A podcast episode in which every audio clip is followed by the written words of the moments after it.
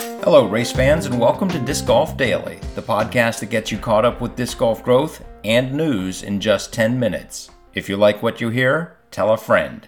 Now smash that volume button and let's get to it. As always, we start with our newest PDGA member. Welcome aboard, Alex Vonarelli, number 278441 out of Newark, Delaware. Let's start with the stat of the day. Thank you, Lily. That is a great idea.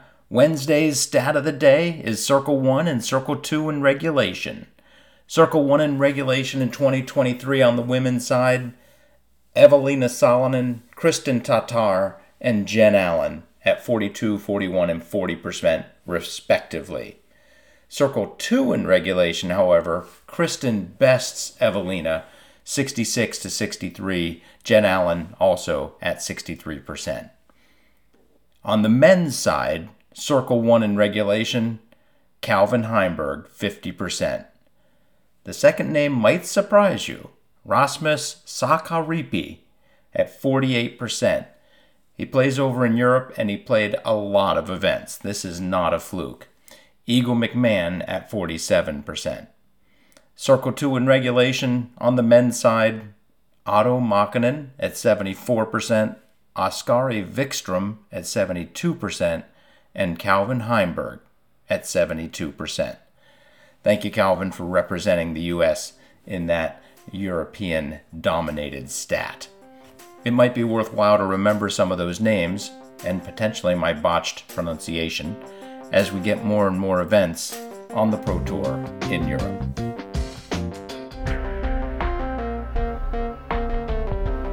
YouTube subscriber growth report for manufacturers. On Wednesdays, as James said, we go over YouTube growth for disc golf manufacturers. The leading disc golf manufacturer YouTube pages are Dynamic Discs, 93,000 subs, Innova, 61,000, and Discmania, 56,000. Discraft is a close fourth at 52,000. It'll be fun to watch to see if they can grow and catch Discmania. But that's just me. Or is it? Because you're listening. Anyway, I'll keep you in the know. The fastest growing manufacturer channels over the last week Innova gained a couple hundred subs, MVP gained a couple hundred subs, and Discraft gained a hundred subscriptions. So they are, in fact, gaining on them. There we go. Wednesday is also our world rankings. We call it World Rankings Wednesday. But I'm not going to do that until after the All Star in a couple of weeks so that we have some real data going into the season. Number one news story of the day. Thank you, James.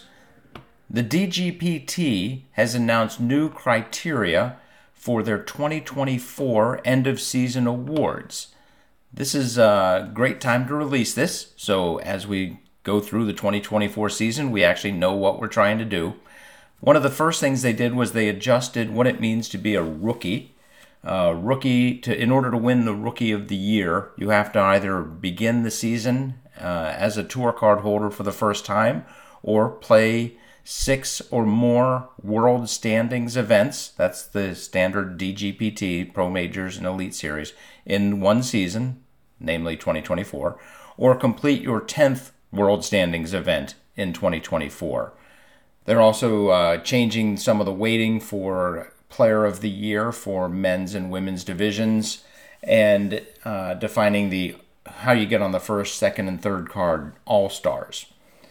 Uh, the one thing that I do enjoy, they're adding a community champion award, which is uh, going to be voted on by the players for the players. So, for example, if you start a foundation and build a bunch of disc golf courses in South America, the players might look at that and say, That's really cool. I want you to be the community champion for 2024.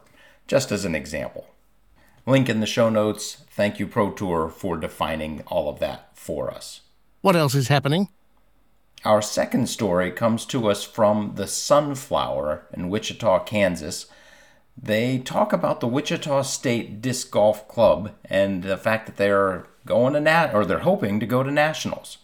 Now, this is interesting for two reasons. First of all, it's a medium sized regional newspaper writing about disc golf and specifically college disc golf. If you want to get more people on your college disc golf team, go talk to the newspaper and tell them what your goals are and write a little article for them and spread the word. This is a really nice piece put together by the Sunflower, and here's hoping the Wichita State Disc Golf Club grows because of it. What else is happening? Our third story is a simple but really well done recap of players, touring pro players, that have moved from one team to the other. Shout out to the Disc Golf Pro Tour on their Facebook page for putting this together. Link in the show notes. I'm not going to go through everybody, there were a lot of changes.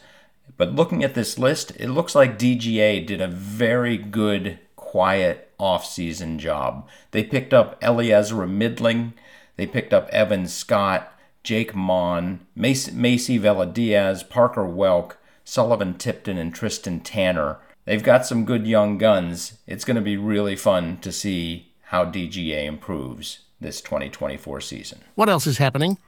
And we're going to close our news segment with a recap of a really good Upshot podcast where they discuss the UDisc Pro Tour parting ways. They have a conversation with the CEO of chess.com, and then they talk about the World Championships dropping their daily VIP tickets. If any of those topics interest you, I encourage you give that podcast a listen. Regarding the split breakup, we can call it a breakup. Regarding the breakup of the Pro Tour and UDisc, uh, they talk about how uh, the PDGA sort of hinted that this is coming with the acquisition of StatMando. The transition is going to shoot for a streamlined scoring system, eliminating the uh, the cluster of having multiple platforms. They talk about the desire for data control the fact that with the PDGA and maybe DGPT controlling the data more, there's more opportunities for expansion into other applications. It'll be interesting to see how this unfolds, and it's clear that this strategic shift will redefine the landscape of disc golf stats and scoring. A great recap. Thank you, Josh and Charlie. They also talked with Erik Allebest, the CEO of Chess.com, discussing his decision to sponsor Paul McBeth's new disc golf tournament. Uh, Erik is passionate for both chess and disc golf, and he explains that this sponsorship is more of a passion project than a business decision. Um, it is challenging growing both chess and disc golf, and he wants to highlight the importance of media in attracting fans. Uh, he also does, does touch on the issue of cheating in chess um, and then the conversation ends with speculation about the potential impact of this sponsorship on disc golf and the excitement surrounding the upcoming tournament. I, for one, am excited to watch the Chess.com Invitational and thank Chess.com for stepping up to sponsor it. And lastly, they discussed the fact that uh, World Championships dropped their daily VIP tickets. They've got gold, silver, and bronze. The bronze are actually selling the best so far, which means that we've finally got pricing close to right. They compare the ticket prices to other sporting events and concerts, suggesting that disc golf is actually priced pretty reasonably based on the amenities offered with the VIP passes. Uh, if you want to go get your passes right now, I included a link in the show notes. And uh, thank you very much to Charlie and Josh for providing such great insights. That is it for us today. As always, if you want to shoot us some news or information, discgolfdaily at AOL.com. Have a great day, throw them straight, and hit the thin gap.